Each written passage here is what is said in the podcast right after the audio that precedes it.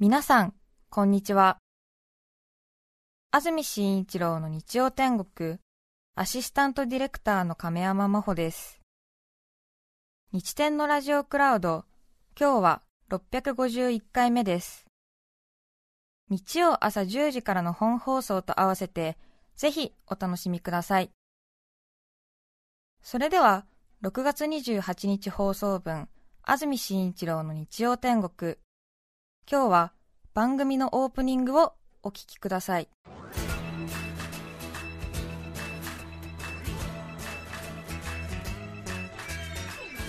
安住紳一郎の日曜天国。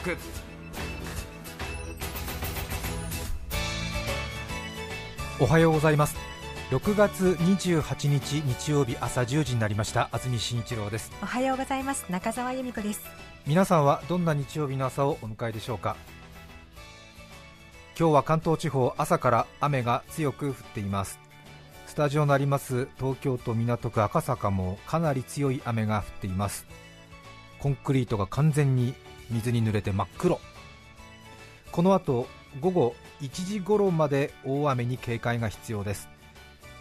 特に茨城、神奈川、千葉に活発な雨雲がかかる見込みで道路の冠水、河川の増水に注意が必要です。今日午後には雨は次第に止んでくる見込みですが夕方から夜にかけて再びにわか雨の降るところがあります。気温は昨日より低く最高気温は東京、千葉で25度横浜、宇都宮で26度熊谷で27度前橋28度水戸で24度の予想です。そして明日月曜日の天気です。明日月曜日は晴れ間があるものの午後には各地でにわか雨の可能性があります。気温は各地とも27度前後と蒸し暑くなる予想です。最近日曜日はずっと雨ですもんね、私が記憶している限りで3週続けて、そして次の日曜日もどうやら雨ということのようですね。少しずつ外に出る機会が増えてきましたのでなんとなく爽やかないい日曜日を過ごしたいものですね。うんそうですね。心なしか少し私は今日明るく喋っておりますけれども そんな気遣い伝わってますでしょうか？はい。ちょっとね、うん、いや最近はね、そうちょっと梅雨時はやっぱり、うん、少し明るめに話をした方がいいかもしれませんね。そうですね。うん。あとは洗濯物とかなかなかね、難儀してると思いますけども上手に工夫してくださいさてソースのプレゼントですけれども先週お話ししてましたけれども準備ができましたので今日今週お知らせいたしますひょんなことからカニカマの話になり、バック・トゥ・ザ・フューチャーの話になり、黒沢和子さんの話になり、入院している時の病院食の話になり、ソースのプレゼントということになりました。東京と広島のソースをお聞きの方にセットでプレゼントいたします。東京は北区滝野川にあります常盤ソースというソースメーカーがあるんですけれども、初めて聞いたという方もいらっしゃるかもしれませんね。常盤の和はカタカナのはと書いて全部カタカナで時はと書いて常盤ですね。末広がりの時代なので老舗の商標などは歯を使うことが多いようですけども常盤ソース。中田さん聞いたことありました？常盤ソース。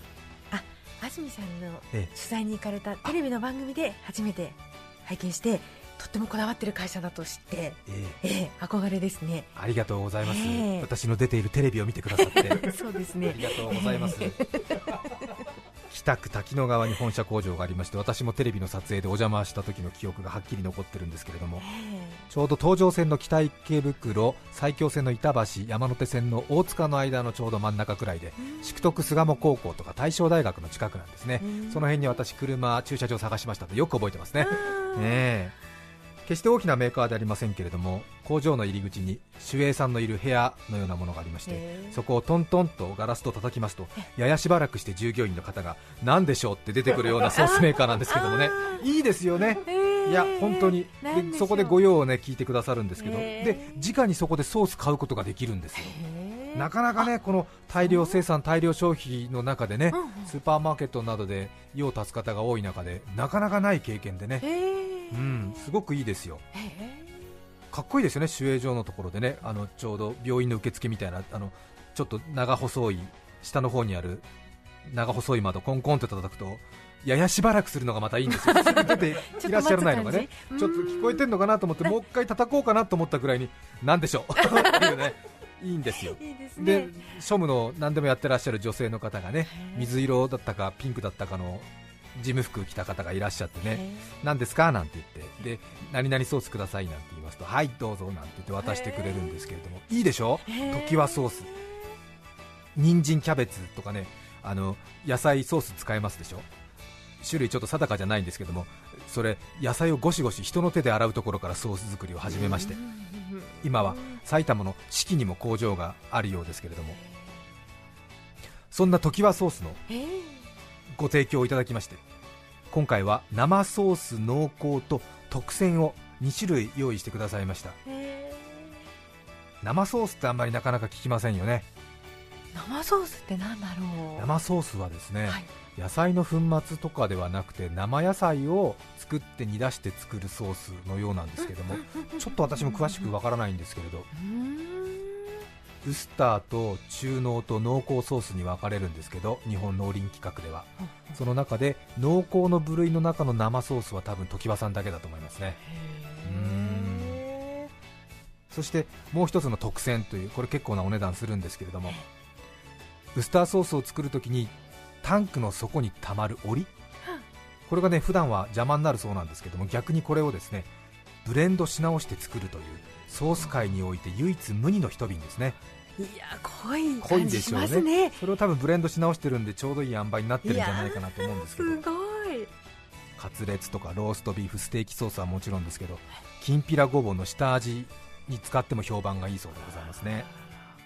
あとは有名なのはぶらり途中下車の凪良健一さんも驚いてましたからこの間ぶらり途中下車の傑作選でも常盤ソース出てましたから。そうでした、ね、ソースの自動販売機が工場横にありまして、ええ、あご覧になりました？あのな何か記憶にある？それだったのかな？はい、え自動販売機。凪良健一さんが「おい!」なんて言うのね、ええ。こんなとこに「おい!」なんて言って、えおいって言ってね買ってましたんでね。凪良健一さんも注目するそんなソースの自動販売機をしつらえている常盤ソース。ぜひ興味のある方はご応募いただきたいと思いますけれども。そうですね。それからすいませんねなんか。私ソースも好きなものですから味の説明が丁寧になってしまいました ちょっともう皆さん唾が出てきてる感じですね きっとね。ね東西味比べということで今度西の代表は広島のおたふくソース様からソースを提供いただきましてありがとうございます。本当に私たちのたわいもない会話の糸口をしっかりと拾っていただきましてこう応してくださるのが気持ち嬉しいですよ ね。オレンジ色のパッケージでおなじみのおたふくソース。皆さん知ってますよねね？おたふくソースのお好みソースと広島駅などで限定発売の広島限定お好みソースの2種類いただきましたので皆様にプレゼントいたします。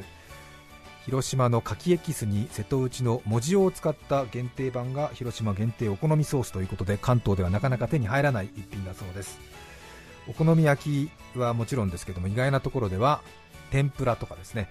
あと目玉焼きにかけると美味しいという方もいますしカレーの隠し味あるいはハンバーグソースはケチャップと混ぜると間違いないですね。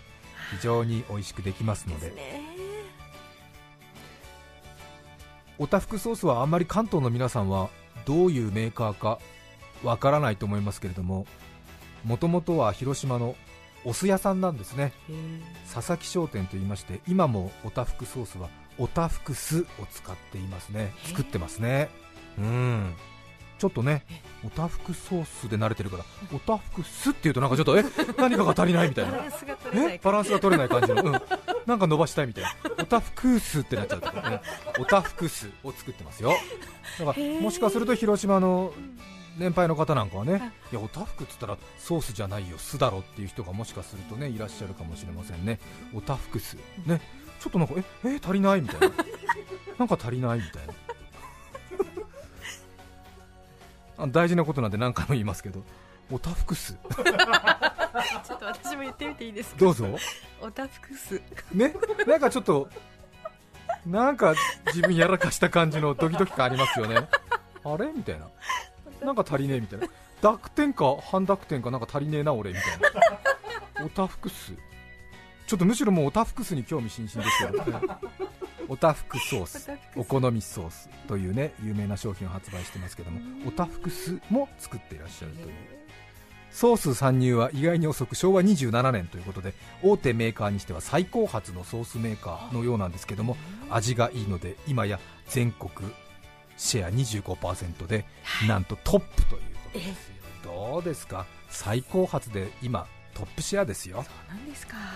ねそのおたふくソースさんからソースをご提供いただきました。西日本はねソース文化がすごく花盛りというか華やかですよね昔からね。特に広島は特にソースメーカーが多岐にわたって顕著だということで。私もそうですけども広島のソースメーカーっておたふくソースはごめんなさいおたふくソースの一択なのかなってずっと思ってたんですけどもこれ広島の茹でた小松菜さんという方からお手紙いただきましたけども、はい、皆さんは多分おたふくソースばかりだと思ってるかもしれませんけれども広島にはソースメーカーが30くらいあるそうでカープソース、大福ソース、千成ソース、三つ葉ソース、天狗ソース、福王ソース、ビフトンソースなどなど本当に多種生成ということでたくさんのブランドが今もあるということでその中で磨かれてきている歴史の中でトップシェアのおたふくソースということですね。おたふくソースのお好みソース。だから相当いいものなんですよねやっぱりね。長くなりましたけどもまとめといたしましては東京の常盤ソースから2種広島のおたふくソースから2種合わせて4種の詰め合わせ東西ソース味比べセットを20人の方にプレゼントいたします。ねえ。味比べ20人の方にプレゼントいたします。うん宛先ですけれどもその前に。あれ？あれ？とお思いになった方いらっしゃいますか？いらっしゃいませんか？しつこいですか？何か忘れてませんか？長らく番組にお付き合いいただいている方はもうお気づきだと思いますけれども私から言わせるんですか？私安住紳一郎と申しますけども私のことをお忘れでしょうか？こんなに粘っこいパーソナリティだとは自分でも思いませんでしたけども私何なんですか？はいはいはい。どうぞ。はい。大使でいらっしゃいますよね。何大使ですか？私は。お醤油の大使でいらっしゃいます。ああ正しくは日本でただ一人の醤油大使です。ただの醤油大使じゃありませんよ。日本でただ一人の醤油大使なんですよ。これね私自身も忘れてました。ソースソースと2週3週もはしゃいでまいりましたが昨日ソースの箱に詰め合わせてる段階で、ありゃ俺醤油大使だわと思って。これはまずかろうということでございまして急遽昨晩急ぎ手配をいたしまして醤油も手配いたしました。最近ねラジオ聞き始めたという方は何のことかさっぱりわからないと思いますけども日本には醤油メーカーが1200近くあるんですけれども私はその日本全国おしなべてその1200に及ぶメーカーの全てを味を網羅するというライフワークがあるんですけどもその作業が評価されまして3年ほど前に日本醤油協会からお呼びがかかりまして現在繰り返しになりますが日本でただ一人の醤油大使を拝命しております。なので昨年の醤油コンテストに入りました上位5決ですね5決に入りました5メーカーの醤油を10セット用意しましたのでもといもう一度まとめますよ。ソースの20セットの半分の10セットには私が用意した醤油のセットも入れて送ります、え。ー、はあ、ややこしくなってまいりましたけどもね。ソースメーカーさんのご好意に甘えた挙句私がそこに自分の事情も乗せていくという 味がどんどん複雑になり味わい深いプレゼント企画になったということでソース企画ならではということでお許しをいただきたいというふうに思いますそして昨日箱を持ってみたところですね。ソースが4つ入ってますでしょ。そして醤油が小瓶とはいえ5つ入ってますからね。もう百科事典2冊分くらいになってますから。宅配のお兄さんからもらってちょっと年配のご婦人なんか腰ギクっていくんじゃないかっていうぐらいのずっしりしたものができましたので。もとい。改めまして東西味比べソースセットを10人。そしてソースソースソイソースセットを10人の方に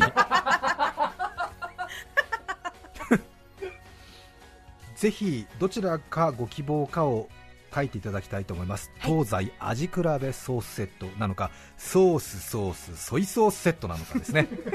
これちゃんと書いてほしいなと思います。私が一晩練りに練ったネーミングですから。ソースソース。ソイソースですね。いいですね、うん、大豆のソースで醤油のことですね。ソイソース時はソース、おたふくソース、ソイソース、ソース、ソース、ソイソース、口に出したくなりますから、不思議な言葉、本当に。口に出すとハッピーになる言葉、本当に。コーヒールンバみたいな感じですから、え。ー、魔法の言葉、ソース、ソース、ソイソース、ダンさん、大和田さん、ダンさん、大和田さんっていう。NHK 連想ゲーム、懐かしのフレーズですけどもね。連想ゲームのこのフレーズで笑える方はもう少なくなっておりますけどもねソース4種に醤油5種。台所がしばらく賑やかになりますけれどもね、もうほとんど大相撲幕内力士土俵入りみたいな感じ。も いろいろ立ってんなうちの台所みたいな感じですね。たまにはいいのではないでしょうか。ソースも醤油もたくさんのメーカーがあるんだなということに驚かれるんではないかと思いますけれども日本の食品メーカーの充実ぶりとそれから日本人の食に対する意識文化の豊穣さを改めて皆さん誇りに思うのではないでしょうかこの辺のフレーズがスラスラ出てくるのは私醤油大使で散々講演してますからまとめにかかってはすごく上手に進みますね。うん。いやでも本当そうですよ。海外行きましてねワインの醸造とかあるいはそのオリーブオイルとかバルサミコ酢とかいろいろあってあすごいなと思いますけども海外の方来られますとあ日本っていうのは醤油とかソースっていうのがこれぐらい種類あるんだと思いますもんねまたお気に入りのソース醤油が見つかりますとこれまでの生活が少し変わりますね。あまり塩分取ったらいけないという世代の人が多いと思いますけどもだからこそ楽しみませんか？いつもと違うソースと醤油。10月1日は醤油の日。日本醤油協会からのお知らせでした。今日のメッセージテーマはこちらです。私の周りの気になる人。どうです？すごいでしょ、醤油大使の仕事っぷり。これは相当爆発踏んでるなって感じがしますよね。なんか安住さんのアルバイトの現場を見ちゃったわっていうような感じですか？いかがでしたでしょうか？醤油に関する講演などのご依頼もお待ちしています。やめろ ちゃんと仕事しています。申し訳ございません。冗談ですよ。冗談です私の周りの気になる人メッセージいただいています。川崎市麻生区チョコホリックさん31歳女性の方ありがとうございます。私の周りの気になる人私は小田急線を利用しています。声が壇蜜さんにそっくりな車掌さんがおり乗り合わせるたびに聞き惚れています。聞き惚れています。顔は存じていないので次回その方が運行している便に乗ったらできればお目にかかりたいと思っています。女性の方ですってね。壇蜜さんにそっくりな車掌さんがいる声に聞き惚れて。いる、えー、最近は女性の駅員さん車掌さん増えましたもんね。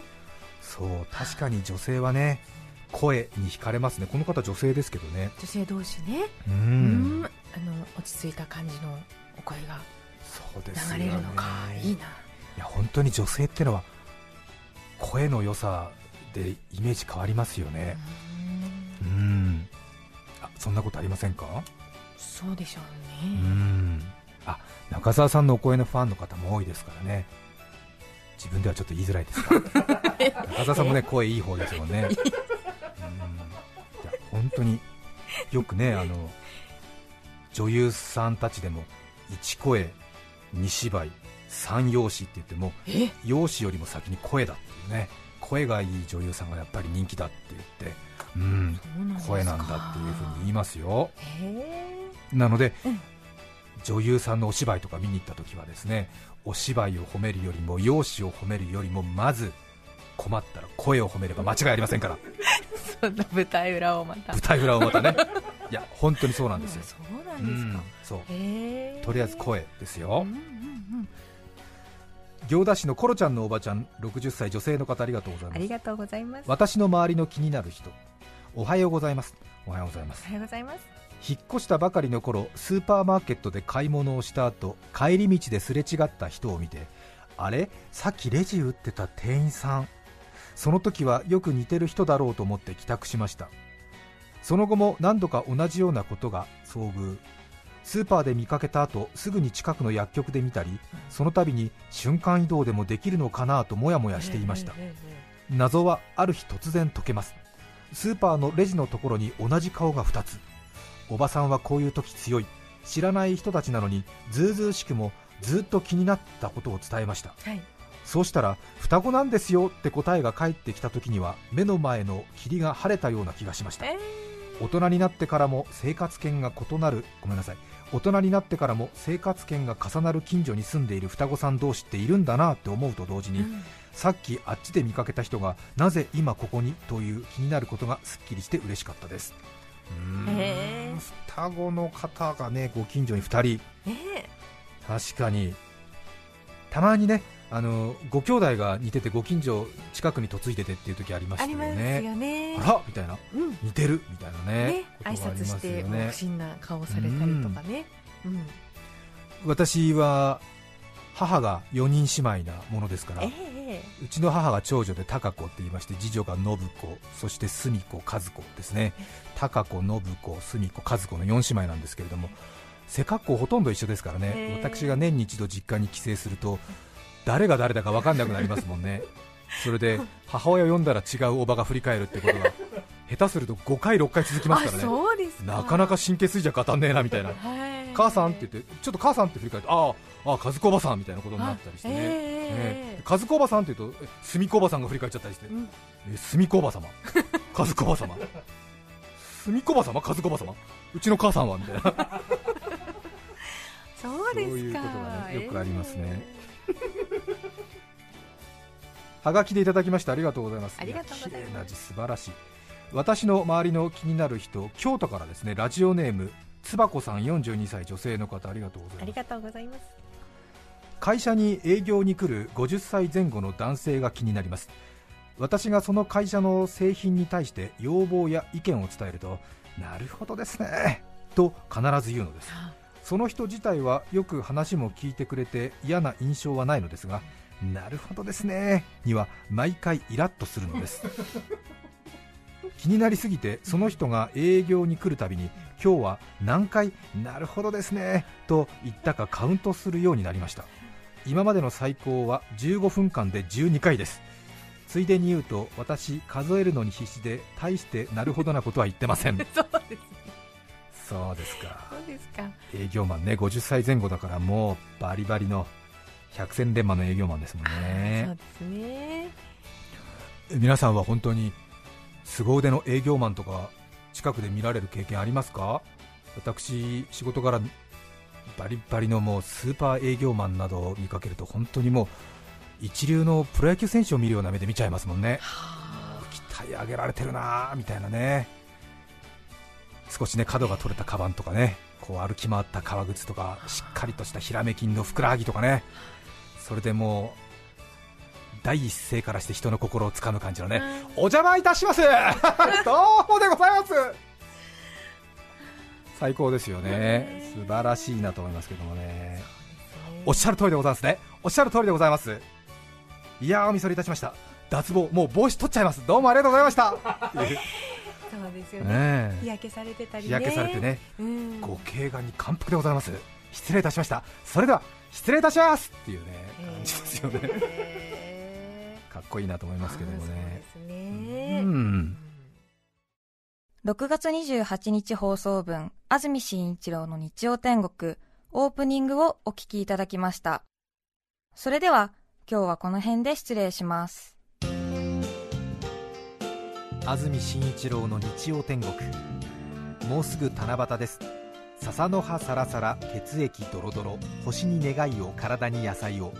お聞きの放送は TBS ラジオです。905954